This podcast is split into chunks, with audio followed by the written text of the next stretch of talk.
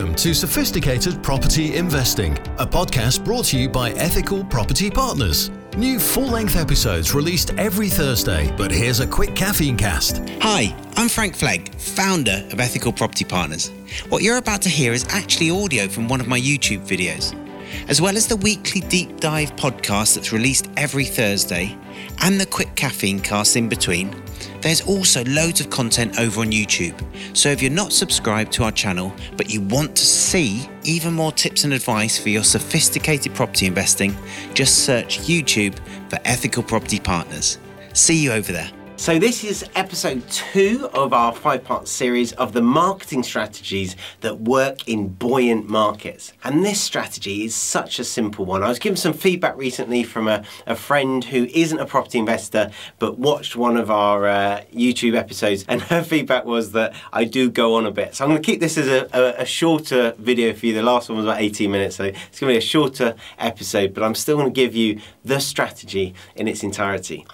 We call this on EPP the donut strategy, and it's basically building relationships with estate agents. Now, you might think, why would you build relationship with estate agents when the market is so buoyant? Well, I'll answer that in just a second. And the second question you might be thinking is, and why is it called the donut strategy? Well, let me answer that one first. The idea behind this is you put aside a few hours every single week not the same few hours. You want to change it up a bit, and you ideally want to pick days when estate agents are quiet. So if you think about it, when are estate agents quiet? Well, they're pretty busy on a Friday because they're booking all their viewings in for the weekend, and they're really busy on a Monday because they're following up on all the viewings from the weekend just past. So you're really looking at Tuesday, Wednesday, Thursday. I particularly like a Tuesday because they've followed everyone up, it's looking slow, and they'd love to have some interest in their properties over the, the hump of the of the week if you if you like. So you are wanting to go in and build relationships with the mover and the shakers in each estate agent's office. Sometimes it'll be the owner if it's an independent,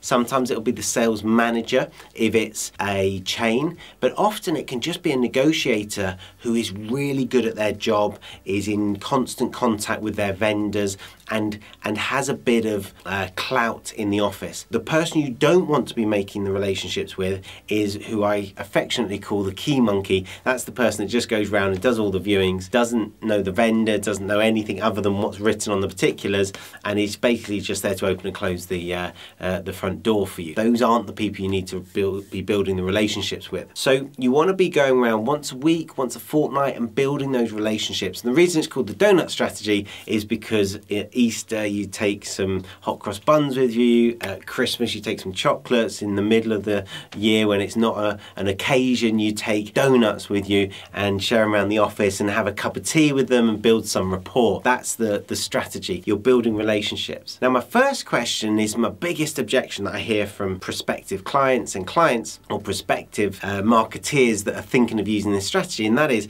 in a buoyant market, why would I be building relationships with estate agents? Agents when they're selling all their stock. And therein lies the limiting belief. They are not selling all their stock. If they'd sold all their stock, everything would be gone on Rightmove. There would be nothing on the portals, there'd be nothing in their estate agents' windows. Well, of course, there are properties in their windows. Of course, there are properties, and if you look on the portals, that have been there for months and months and months. So, agents are not selling everything at the moment. They're selling the majority of their stock very quickly, absolutely. Not in all parts of the country, though, it does depend. But there are always unusual properties, properties that are blighted, so properties that have problems, vendors that have problems, vendors that are inflexible, vendors who are motivated, vendors who can't sell for market price, they need above market price. Those properties are always going to sit on the market until the market catches up with them, and that can be a long, long time. So, what do you do? Well, in my experience, most agents are quite proud. Most agents won't want to give you the time of day, and so what you need to do is you need to turn up forearmed. So, what I would do is I would look at the agents on your estate agent row. So, there's normally normally a street or a couple of streets in a town or city where all the estate agents congregate. So you can walk 100 metres and have perhaps 10 or 12 estate agents on that one stretch. So you want to look at which agents are on that estate agents row, and then you want to look on Rightmove at those agents' properties. And you can search by agent quite easily, look at all the properties and look at how long they've been on the market for. So when you then have a property that's been on for over three months or over six months or over nine months that's listed with that agent, what you do is you walk into that agency and you've made a little note, and before you walk in, you have a quick look and you go, oh, it's number 123 Smith Street. So when you walk in and you're chatting with the person who's the mover and the shaker, and I can explain how to identify that person in another video if you'd like me to. When you're chatting to them and they're going, yeah, we haven't got any stock at the moment. No, it's all flying off the shelves because that's their stock answer when investors walk in and just ask for a bargain. No, we haven't got any bargains at the moment. You know, everything's selling really, really quickly. You can say, oh, okay, great. Oh, I bet that's good news for you. I bet you're earning good commission. Yeah, yeah, it's brilliant. It's brilliant.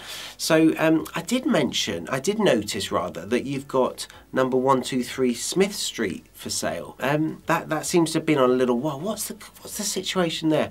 Ah, actually, that that's a bit of an awkward one. Yeah, that has been on the market a, a little while, and they start to open up. They start to tell you the story about that vendor and that's your in. And so what you can then do is you can ask questions. Never offer never offer a solution, but you can start to ask questions. So, if, for example, the property was above market value, to say, oh, okay, well, that's interesting. We've actually bought quite a few properties above market value before. What we usually do is we'll exchange contracts and then we'll make payments over a period of time until we can complete um, having made payments over, over a period of time to build up to the, the purchase price. What, what's the vendor's situation? I haven't made an offer there. I've asked another question. What's the vendor's situation? And so they'll say, well, actually, the vendor's down downsizing, and you can then say, oh, okay, well, that's interesting because perhaps we could give them enough to downsize, obviously pay your fee there and then, and then perhaps we could help them to move on whilst continuing to pay them an income which would get them their above market value sale.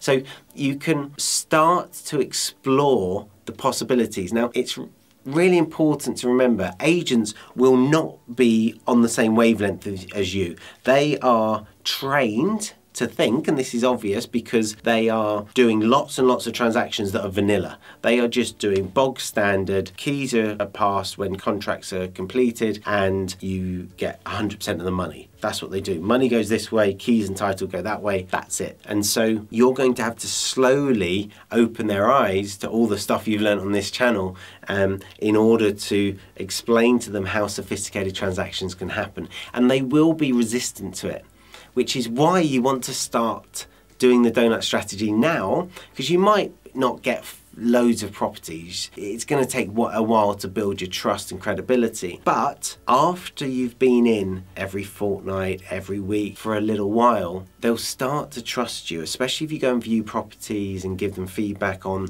on the vendors and you meet vendors and you make offers and uh, as soon as you've done a deal or two then the floodgates open in 2009 we did 26 flips my business partner and I at the time did 26 flips the vast majority of those came from one agent. We got a couple from a couple other agents, but the vast majority came through one agent, and that was a national chain. That was a national chain where um, we had a really strong relationship with the, the manageress of that uh, estate agency, and they just knew that we would buy stuff if it fitted our model, and so it came straight to us. They sometimes they didn't even do viewings. It got to the point where they'd give us keys and let us go and have a look around the property and drop the keys back to them with our offer. It, it, got to that level of trust, and so building those relationships can be absolutely gold dust. If you have questions, guys, pop them in the comments box. If you're enjoying this series and you'd like other people that you know to uh, benefit from it, then please do share the episode. That helps us to, to grow this channel. And if you would like to hear our content each and every time that it comes out, hit the subscribe button, click the notification bell, and you will be notified every time we come out with a new episode. In the meantime, guys, happy investing. That was audio taken from our YouTube channel. For more sophisticated property investing tactics, just search YouTube for Ethical Property Partners and listen out for our full length podcast released every Thursday.